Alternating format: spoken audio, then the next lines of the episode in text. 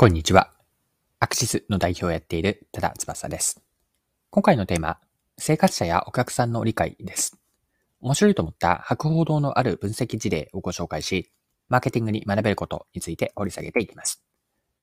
よかったら最後までぜひお付き合いください。よろしくお願いします。今回はある記事を読んで興味深いと思ったんですが、記事のタイトルは行動をかける意識で見えてくる生活者の欲求。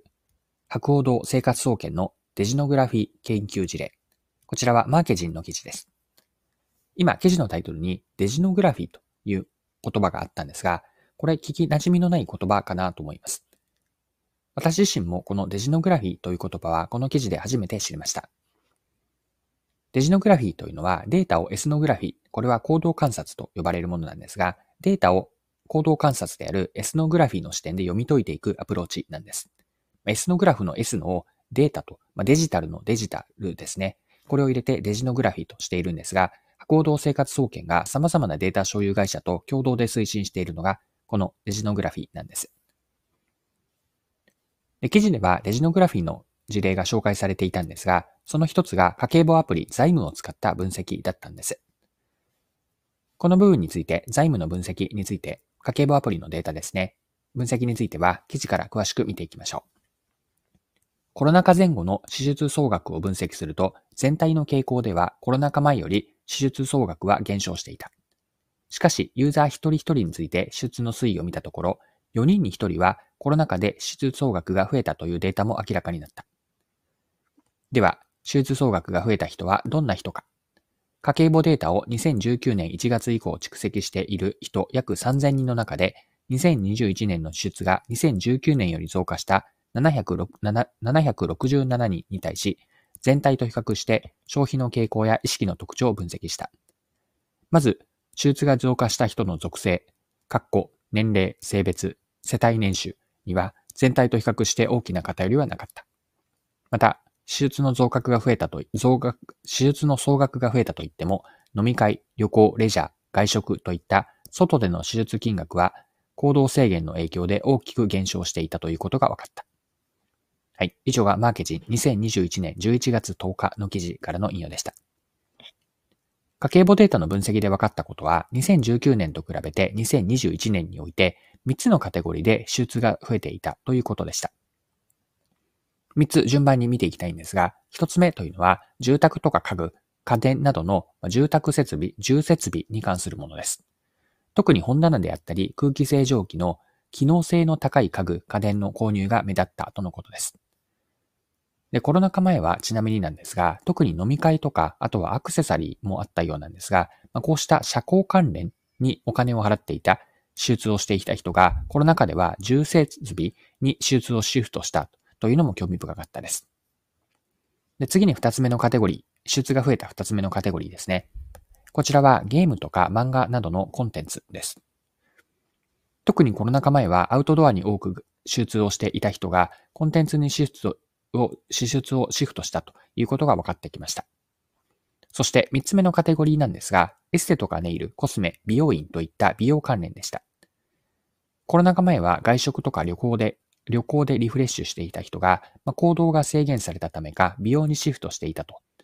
まあ、以上のような3つですね。重設備。あとは、えっ、と、2つ目が漫画やゲームなどのコンテンツ。そして3つ目が美容関連です。で、行動生活総研のこの分析では、さらにもう一歩踏み込んで、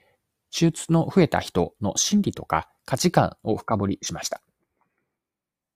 どのような価値観だったのか、また記事から見ていきましょう。白鸚堂生活総合研究所上席研究員酒井氏は、意識調査の結果をもとに、交際から重設備に増えた人、アウトドアからコンテンツ、リフレッシュから美容といった手術のシフトをした人は、裏側にどのような意識や価値観があるのかも解説した。まず、重設備への支出が増え増加した人には、何かに属していることによる自信がある、情報処理能力が高い傾向があることが分かった。彼らはよりどころだった飲み会やアクセサリーの消費がしにくくなり、次のよりどころとして家の中の設備の充実に動いたようだ。コンテンツへの手術が増加した人の意識には、欲しいものを買うためなら生活の何かを削る。将来に備えるより今をエンジョイするタイプという傾向があった。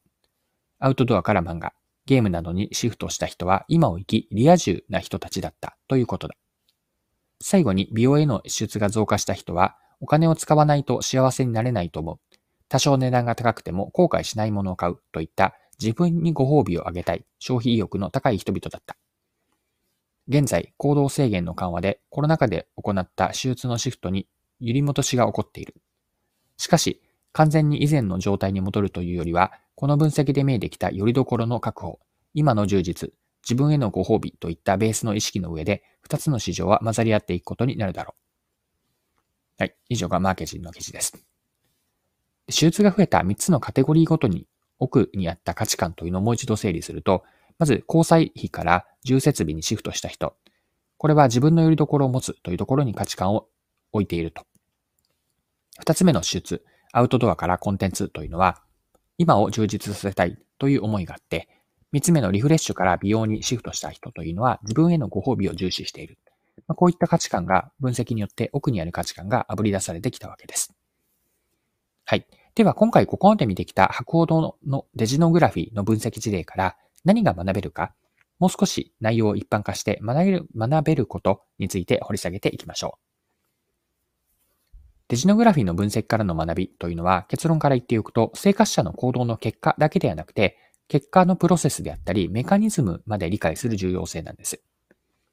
ま順番に補足をしていくと、ここで言う結果というのは、今回の分析では3つのカテゴリーの支出が増えたという事象、これが結果です。でこうした結果を引き起こしたメカニズムというのは、生活者の行動の変化があって、さらに行動に影響を与えた心理、まあ、感情とか価値観になりますかね。このメカニズムというのが行動と心理、これらがあるわけなんです。まあ、つまり、結果に至るまでの流れというのは、心理があって、行動に及んで、その結果として事象が起こると。表面的な事象である結果で理解を終えずに、やめずに、例えばあるカテゴリーが伸びたとか、自社商品の売り上げが増えた、減っただけで終わらず、その背後までどこまで掘り下げられるかがマーケティングでは大事なんです。で、目指したい顧客理解のレベルはじゃあどこまでかというと、これをマーケティングの専門用語を使って表現するならば、顧客インサイトまでなんです。顧客インサイトとは何かなんですが、顧客インサイトというのは人を動かす隠れた気持ちです。顧客インサイトのことを心のホットボタンとか心のツボと表現するんですが、普段は本人も意識していないものの心のボタンを押されると態度が変わって行動を起こす奥にある心理。これが顧客インサイトなんです。人は必ずしも合理的に考えたりとか行動するわけではなくて、マーケターからすると矛盾した振る舞いも見せる時があります。例えば、非効率とも思える行動を繰り返していたりとか、そうかと思えば、その行動を突然やめたりしまったり、やめてしまったり、なんていうこともあるでしょう。こうした行動の変化の奥には、無自覚であっても、何らかの意識、心理面が隠れています。顧客インサイトというのは、生活者やお客さんが直接教えてくれるものは、ではないんですよね。というのは、インサイトも、インサイトというのは、本人はまだ言葉にできていなかったりとか、本音を他人に言うのが恥ずかしい、あるいはそもそも自分自身が気づいていないような奥にある気持ち、これが顧客インサイトだからなんです。ではどうやって顧客インサイトまで見出すかというと、それはマーケターの方がやることなんです。時には解釈を膨らませたりとか、マーケター自らがいわばだ、いわば赤の他人であるお客さんのことを本人以上のレベルで理解する。ここにマーケターの役割があるんです。はい。そろそろクロージングです。今回は博報堂生活総研のデジドデジノグラフィの分析事例を取り上げて、マーケティングに学べることを見てきました。最後にまとめておきたいんですが、顧客インサイトとは何かですね。この概念、マーケティングではとても重要なので、もう一度振り返って顧客インサイトについてまとめておきましょう。顧客インサイトというのは端的に言ってしまうと人を動かす隠れた気持ちなんです。普段は本人は意識することはないレベルなんですが、心のホットボタンを押されると態度が変わって行動につながる行動を起こす奥にある心理。これが顧客インサイトです。顧客インサイトをどうやって見出すかなんですが、まず前提としてあるのは、お客さん、生活者も含めてですが、直接的に自分の顧客インサイトはこういうものであるということを教えてくれるものではないんです。なぜなら普段は意識していなかったり、言うのがはばかられる。言語化できていない。これらが顧客インサイトだからです。よって、マーケターが見出していくわけなんですが、まあ、時には解釈も膨らませて、マーケター自らが赤の他人であるお客さんのことを本人以上に理解することが大事であると。を、が顧客インサイトを生み出すための一つポイントになっていくかなと思います。はい。今回も貴重なお時間を使って最後までお付き合いいただきありがとうございました。それでは今日も素敵な一日にしていきましょう。